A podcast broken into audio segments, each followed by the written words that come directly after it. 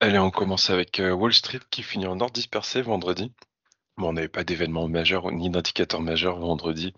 Euh, globalement, on a les différentes bourses aux États-Unis et en Europe qui ont fini de digérer les événements de la semaine. Et pour certains, fini à des niveaux records. S&P à l'équilibre à 0,03%, Dow Jones en hausse de 0,16% et Nasdaq 100 qui finit à moins 0,37%. Côté euh, Europe, c'est plus des indices qui sont orientés à la hausse, CAC en hausse de 0,7% à 7966 points. DAX et FTSE britannique qui gagnent 0,28% et Stock 600 à 0,43%. En Asie, ce matin, on a la bourse de Tokyo qui finit en hausse, 0,28% pour le Nikkei et Topix à 0,49%.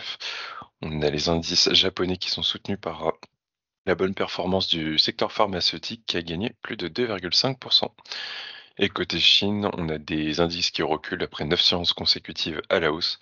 Hang Seng à moins 0,57 et CSI 300 à moins 1,04%. Côté micro aux US, euh, vendredi, on a Warner Bros. qui a cédé 9,94%. Après avoir fait état d'une perte trimestrielle plus importante que prévu, on a notamment l'impact des deux grèves à Hollywood qui a pesé également la faiblesse du marché publicitaire.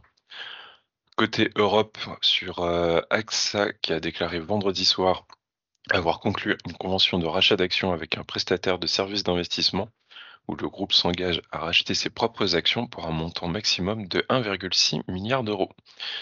Côté secteur télécom, euh, aujourd'hui s'ouvre le Salon mondial du mobile à Barcelone avec en tête d'affiche l'intelligence artificielle. Events, dont Société Générale est l'actionnaire majoritaire, va acquérir 500 000 véhicules du groupe Stellantis d'ici 2026 sur Saint-Gobain. Donc, il a annoncé aujourd'hui euh, conclure le rachat de l'Australien CSR avec les actions qui restent en circulation. CSR euh, d'origine euh, australienne et du coup qui est valorisé à 2,7 milliards d'euros.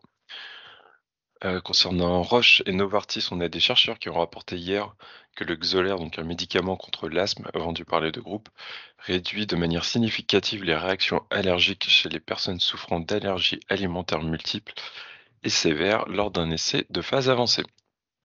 Sur Lufthansa, on a le groupe qui a déclaré hier souhaiter aller de l'avant pour ses négociations salariales après que le syndicat Verdi a exigé que la compagnie propose de plus fortes hausses de salaire pour éviter de nouvelles grèves.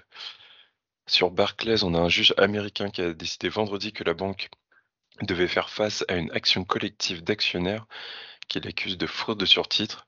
Barclays avait révélé en mars 2022 avoir vendu un excès de 15,2 milliards de dollars d'ETN sur les cinq années précédentes, alors que les volumes d'émissions sont encadrés par les régulateurs. Et enfin, je terminerai avec Banco BPM. Euh, on a un quotidien qui a rapporté samedi que 25% du capital donc de la troisième plus grande banque d'Italie avait changé de main à la bourse de Milan le mois dernier. On a l'organisme de surveillance de la bourse qui examine du coup ces transactions. Donc pour les mid small Bonjour à tous, très peu d'actualité ce matin sur les mid and small. On peut quand même citer les résultats de l'Easy qui annonce ses résultats donc pour l'exercice 2023. Pour l'ensemble de l'année, la société a déclaré un chiffre d'affaires de 1630 millions d'euros contre 1425 millions d'euros l'année précédente.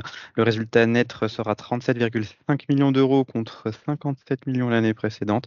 L'Easy valide l'ensemble de ses objectifs 2023 et publie des résultats globalement conformes aux attentes du marché. Gros motif de satisfaction quand même avec le net de la marge au second semestre. C'est tout pour Nantes ce matin. Merci Pierre. J'enchaîne côté taux. On a des taux américains ce matin euh, en léger déclin, moins 1%, puisqu'on a des émissions importantes de dette aujourd'hui, notamment sur le 2 ans et le 5 ans. On a des deux montants encore à 63 et 64 milliards de dollars de titres. Euh, à noter aussi sur le 7 ans, on a 42 milliards. Du coup, taux US 10 ans ce matin à 4,22 et taux allemand 10 ans à 2,35. Côté change, on a un euro dollar toujours stable en 0,824 ce matin.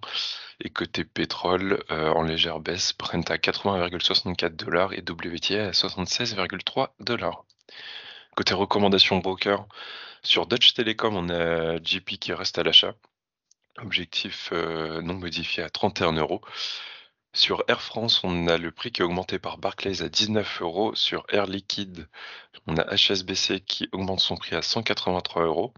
Et enfin, sur Accor. On a JP qui augmente son prix à 44 euros. Côté données macroéconomiques, aujourd'hui, on aura les permis de construire à 14h côté US. Et toujours côté US, on aura les ventes de construction neuves à 16h.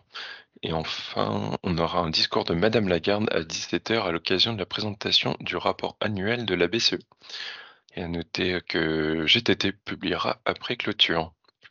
Cette semaine en indicateur majeur, on en aura pas mal. Euh, les deux plus euh, importants seront jeudi et vendredi. Jeudi, on aura euh, l'IPC aux États-Unis et vendredi, on aura les PMI en Chine et aux US, ainsi que l'IPC en zone euro. Lionel, pour un point technique?